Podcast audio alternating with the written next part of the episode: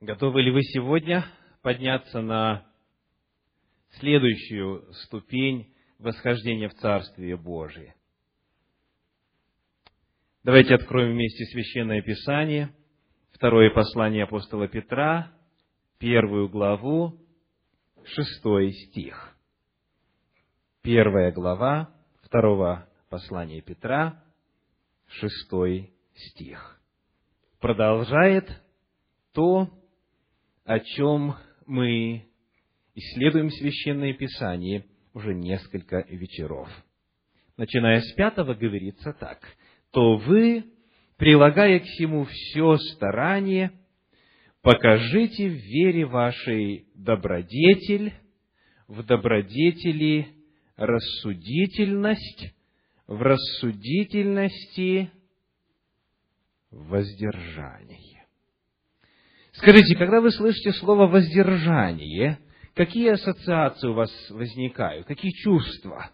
Воздержание. Давайте посмотрим, как отреагировал на весть о воздержании один правитель древности. Книга Деяний апостолов, 24 глава, 25 стих. Деяния апостолов, 24 глава, 25 стих говорит. Через несколько дней, перед этим 24 Феликс, пришед с Друзилою, женою своею, иудеянкою, призвал Павла и слушал его о вере во Христа Иисуса. И как он говорил о правде, о воздержании – и о будущем суде, то Феликс пришел в страх и отвечал, «Теперь пойди, а когда найду время, позову тебя». Когда он слышал о правде, в оригинале о праведности, о том, как следует жить, о воздержании и о будущем суде, Феликс пришел в страх. Так и очень многие сегодня – приходят в страх, когда речь идет о воздержании. Потому что воздержание – это качество, обретение которого не дается так легко. Многие, только заговори о воздержании, сразу разбегаются. Воздержание подразумевает границы, воздержание подразумевает запреты, Воздержание подразумевает проявление силы воли и внутреннюю тяжелую работу над собою. И это, конечно же, далеко не самый приятный процесс. Потому люди наполняются страхом и говорят, послушаем об этом тебя в другой раз. Но поскольку вы пришли я надеюсь, вы сможете продержаться на протяжении всей этой проповеди и откликнуться на призыв Священного Писания. Итак, что такое воздержание? Что такое воздержание? Апостол Петр использует здесь, в подлиннике, греческое слово, которое звучит так. Эгкратия. Эгкратия. И оно состоит из двух частей. Первая часть – это эго. Кто знает, что такое эго? Это я. Я. А кратео – это править, управлять. На английском языке существует дословный перевод, буквальный перевод. Self-control. Самоконтроль. Эгкратия. Я управляю собой. Это слово переводится в словарях как самоконтроль, как господство над аппетитом и страстями – это способность человека управлять, контролировать своей собственной природой, своим собственным естеством. Идет ли речь о физических каких-то желаниях или движениях души, эмоциях, чувствах и так далее, самоконтроль. И это очередная ступенька после веры, воздержания, рассудительности, на которую апостол Петр приглашает нас подняться, если мы стремимся в действительности в Царство Господа нашего и Спасителя Иисуса Христа. Итак, это добродетель, о которой в древности греческие философы говорили и размышляли очень много. В связи с человеческими страстями греческий философ Аристотель различает четыре состояния в жизни. Первое он называет софросуны, когда страсти полностью подчинены разуму. Это можно назвать совершенной сдержанностью. Вот как говорят, он стальной человек. Или еще по-другому, чуть более негативно, он очень сухой человек. То есть нет никаких эмоций, никаких чувств у него, все очень педантично, все по графику, все выверено. Он не позволяет себе ничего, что касается удовольствий, чувств и так далее. Это первое состояние. Это можно назвать совершенной сдержанностью. Второе слово акуласия по-гречески. Это полная противоположность первому, софросуны, когда разум полностью подчинен страстям. Это можно назвать необузданной страстью, когда человек живет только тем, что ему хочется. Он не в состоянии себя контролировать вообще. Между этими двумя крайними состояниями Аристотель располагает еще два – во-первых, акрасия, что представляет собою ситуацию, когда разум пытается бороться, но страсти преобладают. И наше слово «экратия», когда разум борется со страстями и одерживает верх. Скажите, в чем разница между первым, когда страсти полностью подчинены разуму, и это совершенная сдержанность, когда человек вообще себе никаких ни чувств, ни эмоций не позволяет. И нашим словом экратая, когда разум борется со страстями и одерживает верх. Разница вот в чем. Экратия, которая является одной из величайших христианских добродетелей, демонстрирует – реализм христианской этики. Христианская этика не требует, чтобы человек избавился от своих чувств и эмоций. Она требует, чтобы он был хозяином, управителем, господином своих страстей, чтобы они были его слугами, а они были тиранами над ним. Христианство, к сожалению, исторически пошло первым путем, где считается, что в человеке вообще не должно быть никаких желаний, все желания греховны. Ну, например, сексуальное влечение считалось грехом. Идеалом Средневековья стал идеал монаха – и для того, чтобы помочь человеку освободиться от этих желаний, люди совершали кастрацию, оскопление. Когда человек чувствует в себе какое-то желание, он пытается его убить в себе, не просто контролировать, не просто управлять эго, кратео, а именно истребить. Результатом, конечно, был формализм, лицемерие, потому что желания все-таки остаются. Результатом было то, что обнаружилось тогда, когда спустили воду из одного древнего монастырского пруда. На дне лежали десятки и десятки маленьких человеческих скелетиков. Потому что в монастыре дети все-таки рождались, потому что страсти все-таки удовлетворялись.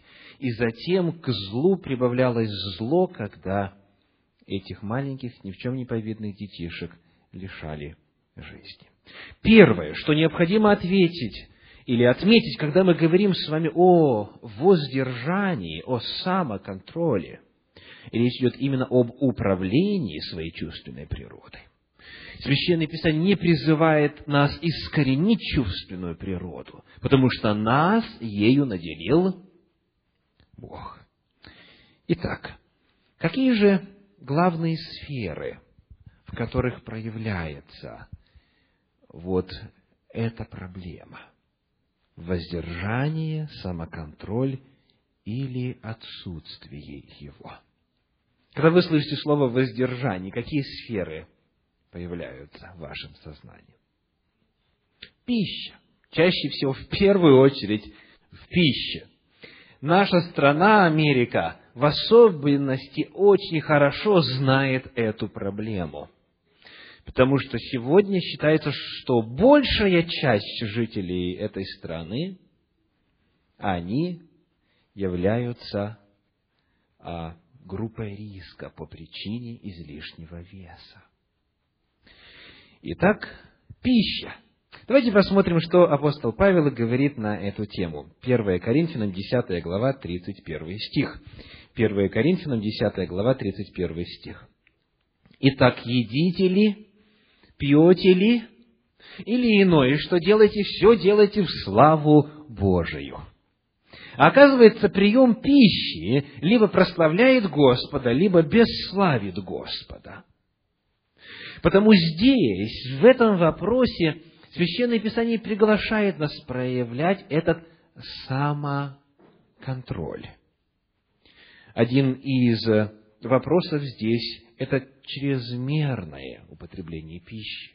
И Иисус Христос говорил об этом, Он предостерегал, чтобы в конце времени, перед Его вторым пришествием, это переедание, чревоугодие не встало между человеком и приходящим Господу.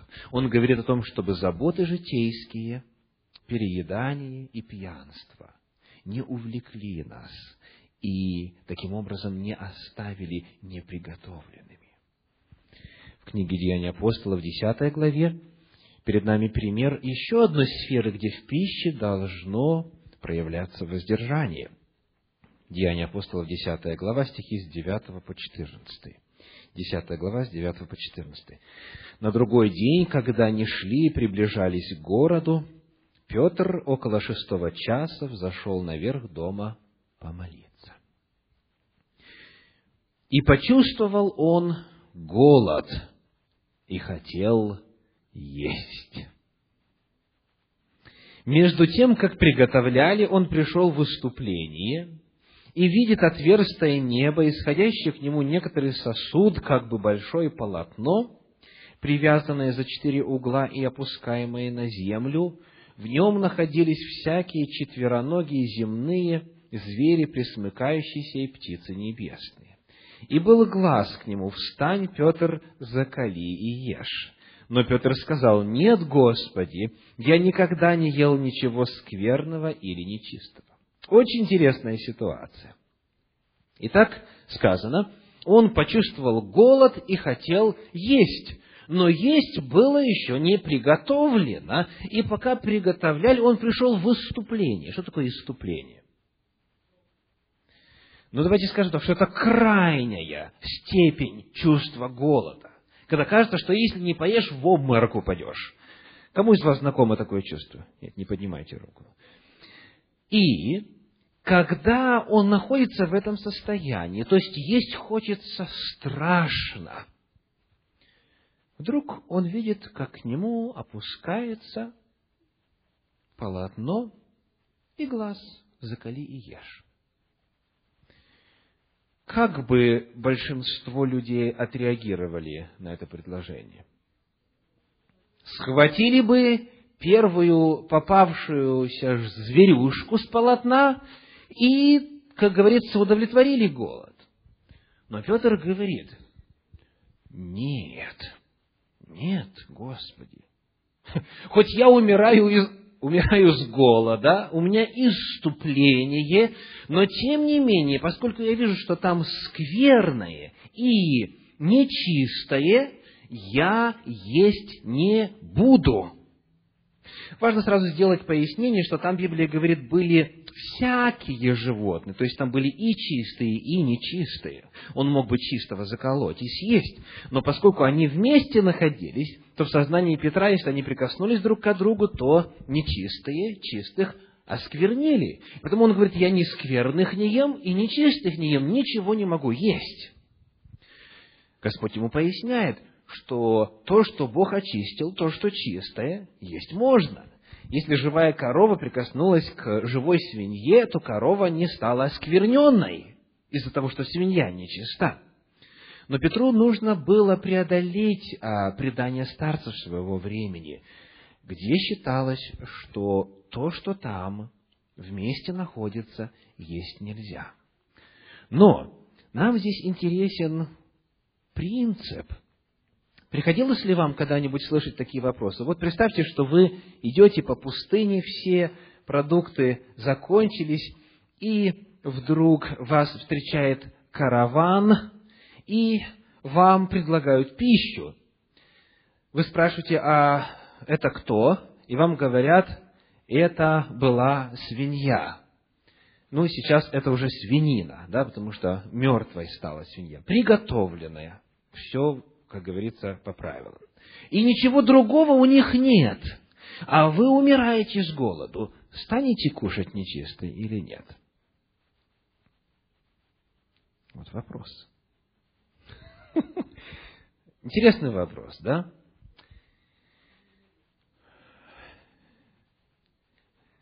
То есть получается как?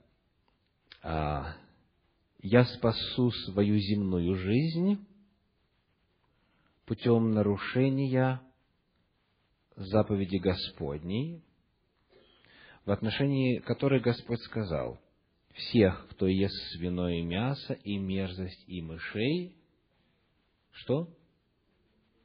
Все погибнут, когда Господь придет судить землю. Да, может быть, вам удастся прожить еще несколько десятков лет, но здесь у нас вопрос вечной жизни. Потому не лучше ли приложиться к народу своему в пустыне для того, чтобы Царствие Божье обрести, таким образом проявив что? Воздержание. Да, Петр говорит, я в выступлении, но есть нечистое не буду, я никогда этого не делал, я никогда не ел ничего скверного или нечистого. Петр в этом месте является примером для многих современных христиан. Итак, вопрос пищи представляет перед нами несколько вопросов касательно воздержания. Сколько есть и что есть? Едите или пьете, все делайте во славу Божью. Вот призыв священного Писания. Где еще, в каких еще сферах проявляется проблема воздержания. Это проблема чувств и эмоций. Чувства и эмоции. Это слово «экратея» в форме глагола используется в Септуагинте, в греческом переводе Ветхого Завета, когда Священное Писание рассказывает нам об Иосифе. Книга Бытие, 43 глава, стихи с 29 по 31. Бытие 43 глава, стихи с 29 по 31.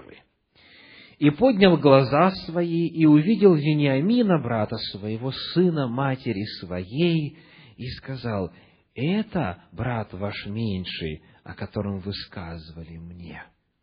И сказал, да будет милость Божья с тобою, сын мой.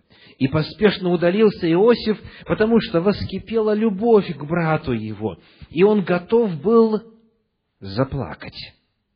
И вошел он во внутреннюю комнату и плакал там.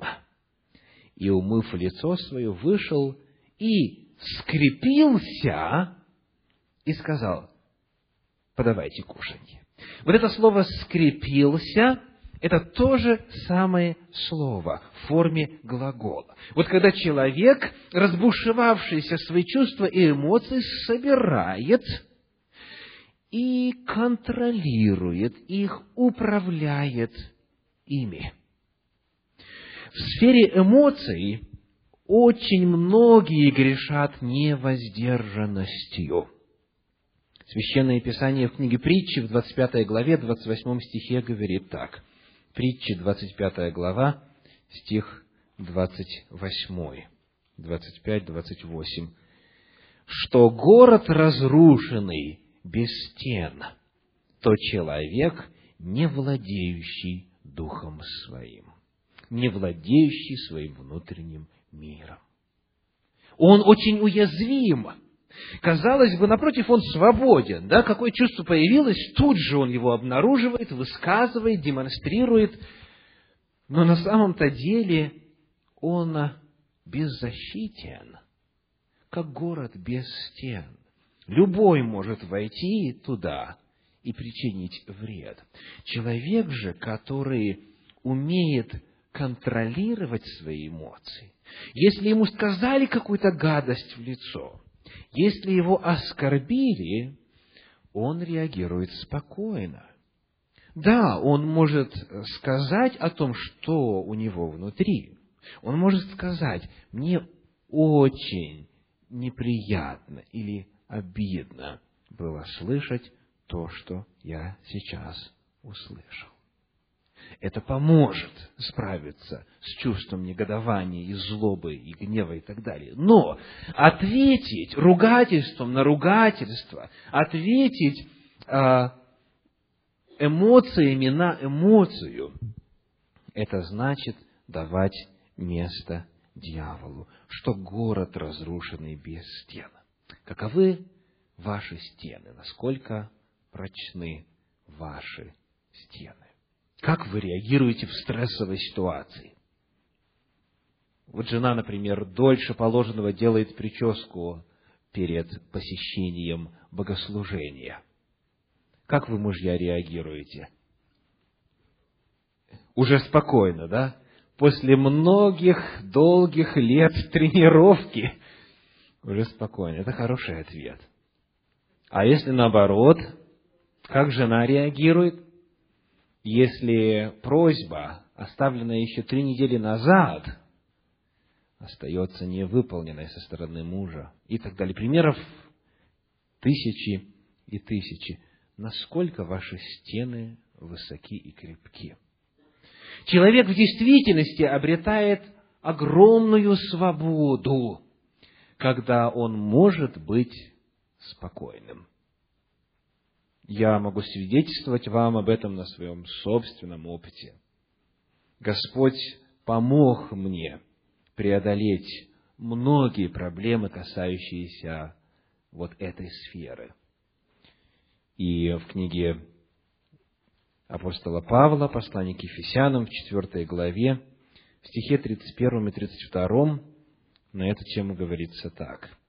Ефесянам 4 глава, стихи 31 и 32. «Всякое раздражение, и ярость, и гнев, и крик, и злоречие со всякою злобою да будут удалены от вас. Но будьте друг к другу добры, сострадательны, прощайте друг друга, как и Бог во Христе простил вас». Итак, вторая сфера, где является проблема воздержания, самоконтроля, это сфера чувств и эмоций. Какие еще сферы существуют, где нужно воздержание? Сфера интимной жизни. Еще одна очень серьезная сфера, где этот вопрос мы призваны решать правильно. 1 Коринфянам 7 глава, стихи 8 и 9, 1 Коринфянам 7 глава, стихи 8 и 9, использует это слово в подлиннике, и говорится так. «Безбрачным же и вдовам говорю, хорошо им оставаться, как я, но если не могут воздержаться, пусть вступают в брак, ибо лучше вступить в брак, нежели разжигаться. Итак, перед нами здесь использование слова «экратея» в контексте сексуальных а, влечений, в контексте интимной близости. И апостол Павел говорит, нежели разжигаться, лучше вступают в брак. Кто может воздерживаться, безбрачные и вдовы, хорошо им быть, как я. Я этот вопрос решаю очень спокойно, потому что у меня есть такое дарование. Седьмой стих говорит, «Ибо желаю, чтобы все люди были, как и я, но каждый имеет свое дарование от Бога. Один так, другой иначе». Итак, это слово используется в контексте э, интимной жизни. В первом послании Фессалоникийцам, 4 главе, апостол Павел призывает. 1 Фессалоникийцам, 4 глава, стихи с 3 по 5. С 3 по 5. «Ибо воля Божия есть освящение ваше, чтобы вы воздерживались от блуда, чтобы каждый из вас умел соблюдать свой сосуд в святости и чести, а не в страсти, похотения, как и язычники, не знающие Бога. Итак, апостол Павел говорит, воля Божия есть освящение ваше, чтобы вы воздерживались от блуда, чтобы вы могли соблюдать, управлять, контролировать себя – а не потворствовать страсти и похоти, как язычники. Очень часто, когда человек понимает, что прелюбодеяние – это грех и против Бога, и против супруга, и против своего собственного тела, он старается сохранить верность жене или мужу, но находит для себя иные, более утонченные формы невоздержанности, когда страсти разжигаются. В современном мире этот термин называется очень древним словом – порнография. Это два греческих слова. Порнос – это блуд, ну и графа, соответственно, картина – Порнография сегодня чрезвычайно распространена, в том числе и среди христиан. Огромное количество христиан больны этой болезнью. И многие считают, что здесь греха не совершается, потому что заповедь говорит «не прелюбодействуй». Я не прелюбодействую, говорит человек. Я храню верность мужу или жене, но я посещаю сайты в интернете, покупаю фильмы или журналы и так далее, которые дают мне возможность удовлетворять свою страсть, сохраняя верность. Скажите, есть ли в Священном Писании что-то, что показывало бы, что порнография является таким же грехом, как и физическое прелюбодеяние. Слова Иисуса Христа в первую очередь, конечно же, это Евангелие от Матфея, пятая глава, стихи 27 и 28. Евангелие от Матфея, пятая глава, стихи 27 и 28. Вы слышали, что сказано древним «не прелюбодействуй», а я говорю вам, что всякий, кто смотрит на женщину с вожделением, уже прелюбодействовал с ней в сердце своем. смотреть на женщину с вожделением. Слово «вожделение» – это перевод греческого слова «эпитюмия». Это означает «страсть» и вот это физическое сексуальное влечение. Речь не идет об эстетическом вкусе. Речь не идет о том, что, женившись, мужчина теряет возможность оценивать красоту других женщин. И это не означает, что а, нельзя, посмотрев на женщину, сказать красивая, привлекательная. Не об этом идет речь. Кто смотрит на женщину с эпитюмия, со страстью, с физическим влечением, с желанием обладания. И это же самое слово, это очень важно, используется в десятой заповеди в Септуагинте, в греческом переводе Ветхого Завета. Кто помнит, как десятая заповедь? начинается «не желай». Не желай в том числе и жены ближнего твоего. И вот это слово «не желай» – это то же самое слово в форме глагола «эпитюмео», которое использует Иисус Христос, или точнее Матфей, передавая слова Иисуса Христа. То есть, иными словами, это не новая заповедь, она и в Ветхом Завете была. Что значит «желать»? жену ближнего.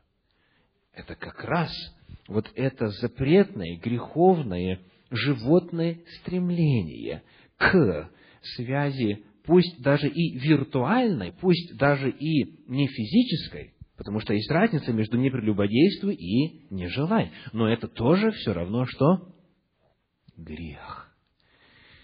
Священное Писание таким образом очень ясно говорит и на эту тему, хотя явление это, конечно же, относительно недавнее, что касается технических возможностей и способностей а, потворствовать своему греху. Есть еще много разных сфер. Мы затронули с вами три. Пища, где должно проявляться воздержание, чувства, эмоции, где должно проявляться воздержание, сфера интимной жизни, существует также проблема казино, существует проблема интернета, даже в принципе пользования интернетом, интернетов, интернетовских игр, компьютерных игр в принципе. Есть люди, которые большую часть суток проводят в интернете, играя в какую-то а, виртуальную игру. И часто эти игры, в принципе, безобидны сами по себе, неприступны, но они просто настолько поглощают человека, что он начинает жить в виртуальном мире больше, чем в этом мире, потому что там он себя чувствует намного лучше. Есть много сфер, где стоит этот вопрос. Эккратая – самоконтроль, воздержание. Хочу напомнить, что вопрос этот не праздный. И это одна из ступеней, по которой мы восходим с вами в Царствие Божие. Это означает, что если мы знаем за собой несдержанность в одной из перечисленных сфер или в тех, которые мы не называли, нам нужно очень серьезно дать оценку своему состоянию в первую очередь. И чуть позже мы поговорим о том, что можно сделать. В послании к римлянам в 13 главе рассматривается общий принцип. Римлянам 13 глава, стихи с 12 по 14. Послание римлянам, 13 глава, а, стихи с 12 по 14. «Ночь прошла, а день приблизился, Итак, отвергнем дела тьмы и облечемся в оружие света, как днем будем вести себя благочинно, не предаваясь ни пированиям и пьянству, ни сладострастию и распутству. Слово «сладострастие» как сегодня переводится на английский язык? Там всего три буквы в этом слове. Начинается на «F». Конечно. F-U-N. Фан.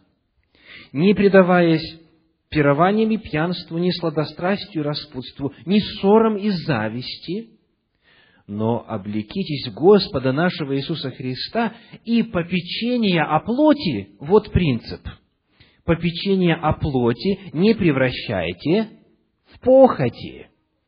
Как говорят американцы, it's okay to have fun. То есть в самих развлечениях и в получении удовольствия нет ничего греховного.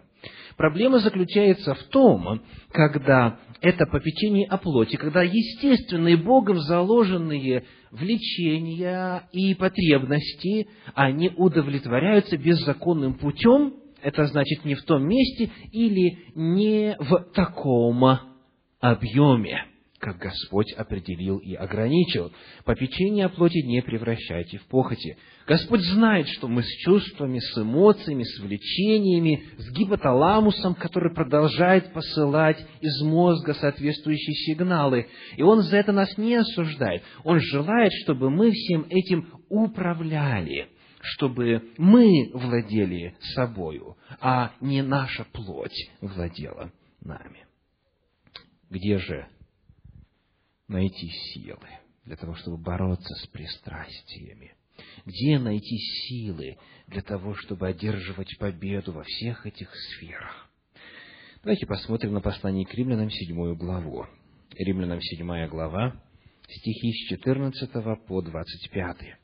Римлянам, седьмая глава, стихи с 14 по 25. «Ибо мы знаем, что закон духовен, а я плотян, продан греху. Ибо не понимаю, что делаю, потому что не то делаю, что хочу, а что ненавижу, то делаю. Конечно же, люди понимают, что то или иное делать нельзя. Конечно же, запутавшиеся в сетях интернета знают, что это грех. Многие знают но поделать с собою ничего не могут. Апостол Павел говорит, «Ибо знаю, что не живет во мне, то есть плоти моей добрые, потому что желание добра есть во мне, но чтобы сделать он и того не нахожу. Доброго, которого хочу, не делаю, а злое, которого не хочу, делаю. Если же делаю то, чего не хочу, уже не я делаю то, но живущий во мне грех. Итак, я нахожу закон что? Когда хочу делать доброе, прилежит мне злое, ибо по внутреннему человеку нахожу удовольствие в законе Божьем. Это то, о чем мы вчера говорили. По внутреннему человеку нахожу удовольствие в законе Божьем но в членах моих вижу иной закон, противоборствующий закону ума моего и делающий меня пленником закона греховного, находящегося в членах моих. Бедный я человек, кто избавит меня от всего тела смерти? Смотрите, что происходит. Помните, предыдущая ступень восхождения какова? О чем мы говорили вчера? Гносис, рассудительность, знание – благоразумии, познании. То есть, человек говорит, я понял, я знаю, мой ум обновился, я понимаю во свете Слова Божьего, что то или иное есть грех, но чтобы жить так, я не могу. Апостол Павел говорит, я нахожу удовольствие в законе Божьем, мне хотелось бы, мне нравится так жить, но во мне, в моей природе есть то, что противоборствует и делает меня пленником. Есть ли какое-то решение? 25 стих в синодальном переводе крайне неудачно сформулирован. Послушайте, что здесь говорится. «Благодарю Бога моего Иисусом Христом, Господом нашим». Точка. Итак, тот же самый я умом моим служу закону Божию, а плотью закона греха. Закону греха. То есть апостол Павел описал борьбу, умом понимаю, телом не могу делать. И потом говорит, кто меня избавит? Благодарю Господа. И дальше говорит, что? Итак, вывод. Умом служу Богу, телом служу дьяволу. Красота. Многие так и говорят. Главное, чтобы понятия были правильные. Главное, чтобы намерения были хорошие. А воплощаются ли они в реальности или нет, это уже не важно. Потому что апостол Павел так и говорит. Даже в нем он говорит, я Богу могу служить своим умом, а телом служу греху. Представляете? Проблема в том, что в рамках 25 стиха у нас очень сильное противоречие. Он в 24 стихе говорит, бедный человек, кто избавит меня от всего тела смерти? И в начале 25 стиха отвечает, кто избавит? Кого он благодарит? Благодарю Бога моего и Иисусом Христом, Господом нашим. Иисус Христос, Он говорит, что? Дал мне победу. Он освобождает меня от этого тела смерти. И потому вторая часть этого стиха в соответствии с подлинником должна звучать так. Послушайте, как Российское библейское общество, издавшее в 2000 году новый современный русский перевод Нового Завета, предлагает эту часть. Итак, сам по себе, сам по себе я только разумом служу закону Бога, а своей плотской природой закону греха. На какие слова здесь делается упор? Сам по себе. То есть, сам по себе, своими собственными силами, своей собственной природой я в состоянии Богу служить только своим умом. Еще раз я прочитаю. Итак, сам по себе я только разумом служу закону Бога. Но перед этим, в начале стиха, он указал, кто может дать победу. Потому речь идет о том, он говорит, если бы не было Господа Иисуса Христа, если бы не было силы, которую Он способен дать, то сам по себе я только бы Богу мог служить своим умом. Но слава Господу за то, что я обретаю победу. И дальше он говорит, восьмая глава, первые два стиха. Послушайте. Итак, нет ныне никакого осуждения тем, которые во Христе Иисусе живут как? Не по плоти, но по духу. Потому что закон Духа жизни во Христе Иисусе что сделал?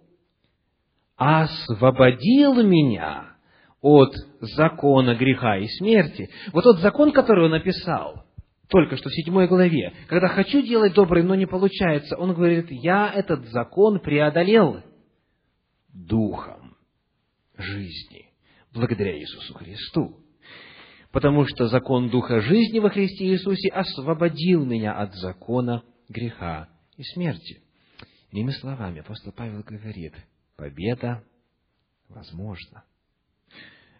Это не означает, что человек в один день сможет одержать победу над всей своей плотской природой. Но это означает, что если он объявит войну какому-то конкретному греху невоздержания в своей жизни, он Господом Иисусом Христом и силой Духа Святого одержит победу. В первом послании Коринфянам, в девятой главе, апостол Павел на эту тему говорит так, девятая глава, стихи с 25 по 27. 1 Коринфянам, девятая глава, стихи с 25 по 27. Все подвижники воздерживаются от всего. Здесь то же самое слово, воздерживаются, экратео воздерживаются от всего. Те для получения венца тленного, а мы нетленного. И потому я бегу не так, как на неверное, бьюсь не так, чтобы только бить воздух, но, и вот смотрите, что он делает. Но усмиряю и порабощаю тело мое, дабы, проповедуя другим, самому не остаться недостойным. То есть, сказав, что Господь Иисус Христос освободил его от закона греха и смерти, он, тем не менее, говорит, я что делаю? Я борюсь, я усмиряю и порабощаю. Это процесс.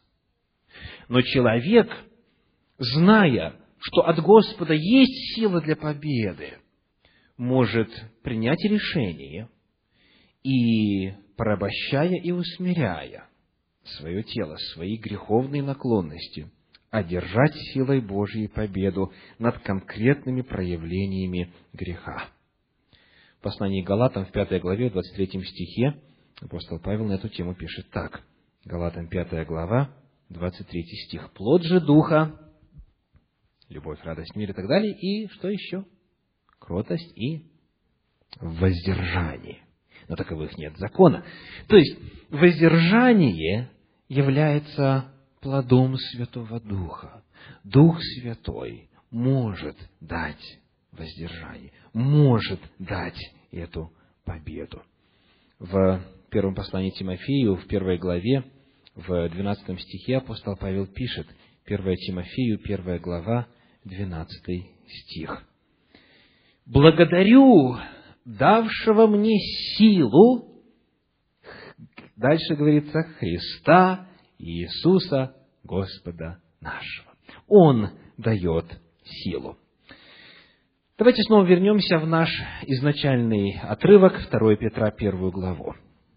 2 Петра, 1 глава. Сегодня мы исследуем 6 стих, где говорится о воздержании. Откройте, пожалуйста, и давайте найдем начало этого предложения.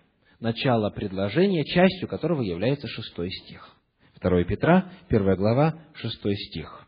Он продолжение чего-то начавшегося раньше. Где начало? Найдите, пожалуйста, начало этого предложения. В каком стихе?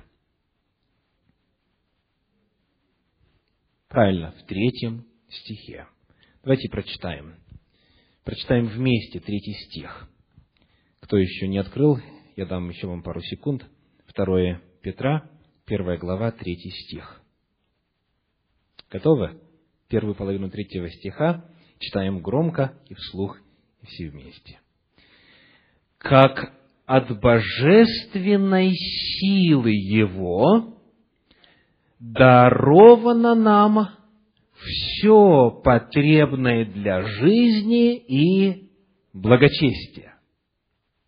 И дальше говорится, через познание призвавшего нас славою и благостью, которым мы дарованы великие обетования, мы делаемся причастниками божеского естества, то вы, прилагая все старание, покажите то, то и то. Обратите внимание, вот все эти качества названные, они вытекают из главного заявления. Какого? от Его божественной силы нам даровано все потребное для жизни и благочестия. Что означает слово «все»? Включает ли оно в себя зависимость от интернета? Или порнографии? Или алкоголя? Или табака? Или переедания? Или чего бы это ни касалось, правда? Все означает все. Теперь скажите, он говорит, что это мы, может быть, получим, или это уже дано? Дано. Он говорит, от божественной силы его даровано. Причем даровано, такое возвышенное слово. Не просто дано, а именно это подарок. Но, как мы говорили с вами, говоря о вере, подарок нужно востребовать. Подарок, наследство нужно принять. Необходимо его реализовать. Господь говорит, у меня есть сила, есть все потребное для жизни и благочестия. Это сила у Господа. Об этом говорит и апостол Павел, и апостол Петр. Об этом говорит все Писание. У Господа есть эта сила. И если кто-то из вас пытался в каких-то из этих сферах одержать победу, но не мог, знайте, что это все-таки возможно.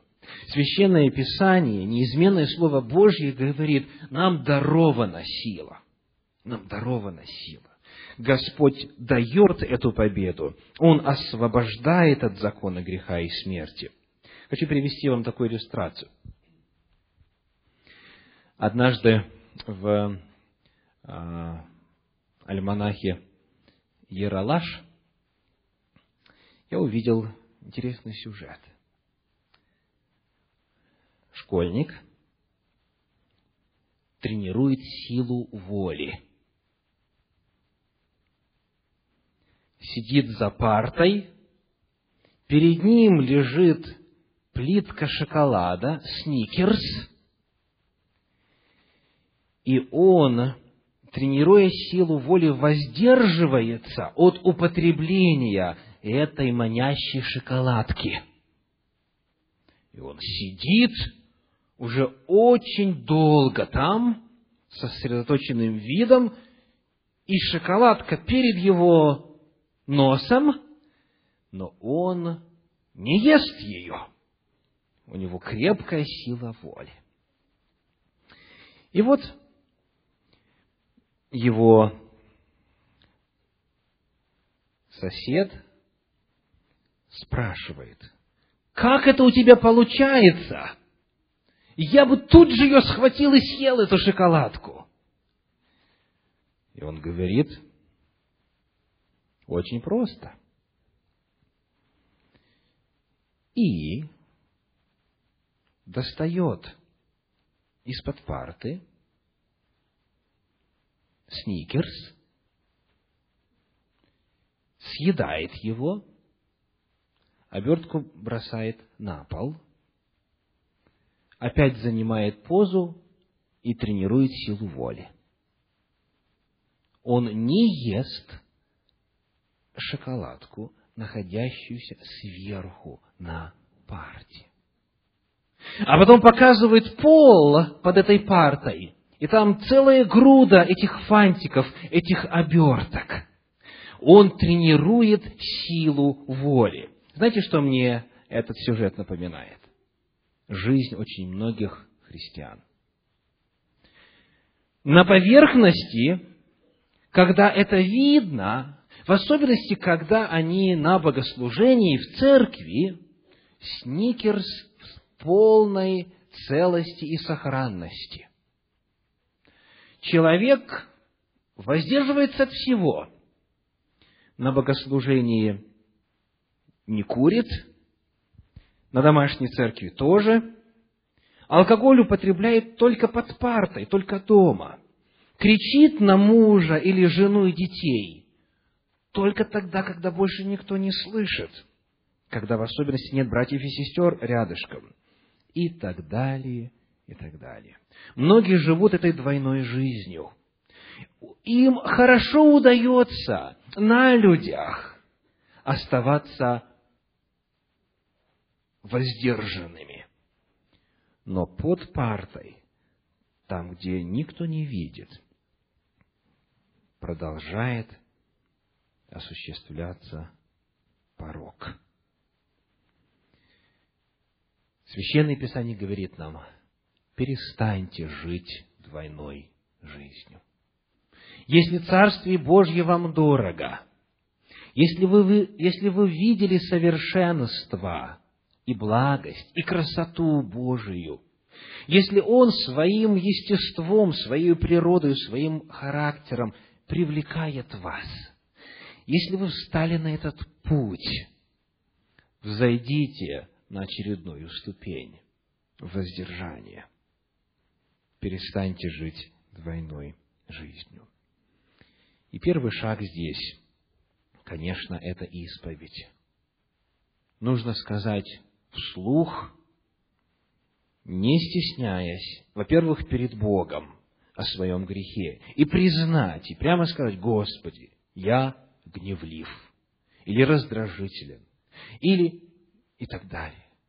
Прямо, очень ясно и отчетливо сказать об этом Господу, исповедать. 1 Иоанна, 1 глава, 9 стих говорит, 1 Иоанна 1, 9, «Если исповедуем грехи наши, то Он, будучи верен и праведен, простит нам грехи наши. Исповедь – это первый шаг, но очень трудно многим назвать себя по имени грешником и сказать, кто я таков на самом деле. Исповедуйте это перед Богом и, конечно же, теми, кого это касается. Касается ли это семьи, или ваших сослуживцев, или братьев и сестер, придите открыто и скажите, я лжец, или я прелюбодей, или я и так далее. Перестаньте скрывать это. Чем дольше человек скрывает свою проблему, тем тяжелее оставить грех. Потому что он продолжает в нем упражняться, и все его естество все больше и больше привыкает к этому и коснеет во грехе. Во-вторых, молитесь. Вот именно в тот момент, когда приходит искушение, вставайте на колени, чего бы это ни стоило, и вслух, очень важно, вслух, молитесь Господу. Если есть возможность молиться вслух, всегда нужно молиться в первую очередь и по возможности, вслух. Когда вы вслух говорите о том, на чьей вы стороне, вы говорите, что ваш внутренний человек не приемлет этого греха. Вы находите удовольствие в другом. Вы начинаете молиться об этом, исповедовать силу Божию. В-третьих, создайте группу поддержки, которая могла бы помочь вам на этом пути. Послании Якова в пятой главе, в шестнадцатом стихе говорится так. Якова 5.16. «Признавайтесь друг пред другом в проступках и молитесь друг за друга, чтобы исцелиться. Много может усиленная молитва праведного. Молитесь друг за друга. Знаете, когда человек решается это рассказать другому человеку, тогда уже появляется возможность какой-то отчетности, какого-то контроля. И вот в тот момент, когда эта страсть пытается овладеть человеком, человек может набрать номер телефона и сказать, у меня сейчас тяжелое время. Я сейчас испытываю тягу к греху. Пожалуйста, помолись со мной. Попроси, чтобы этот человек прямо по телефону помолился вместе с вами. Или приехал, если может. Но важно, чтобы именно вот в этот момент, когда дьявол начинает одолевать, была группа поддержки, которая могла бы молиться за вас. Признавайтесь друг другу в проступках и молитесь друг за друга. В этом есть великая сила. В этом есть а, один из секретов победы над той или иной ситуацией, которая представляет собой грех невоздержания. И помните, что апостол Петр, прежде чем призвать нас подниматься по лестнице, сказал, «От божественной силы Его даровано нам все, потребное для жизни и благочестия. Аминь». Я знаю, что эта проповедь нелегка для восприятия, потому что она затрагивает каждого. В чем-то мы проявляем несдержанность в какой-то сфере своей жизни. И потому нам есть о чем молиться. Сегодня, напомню, мы находимся с вами в молитвенной неделе.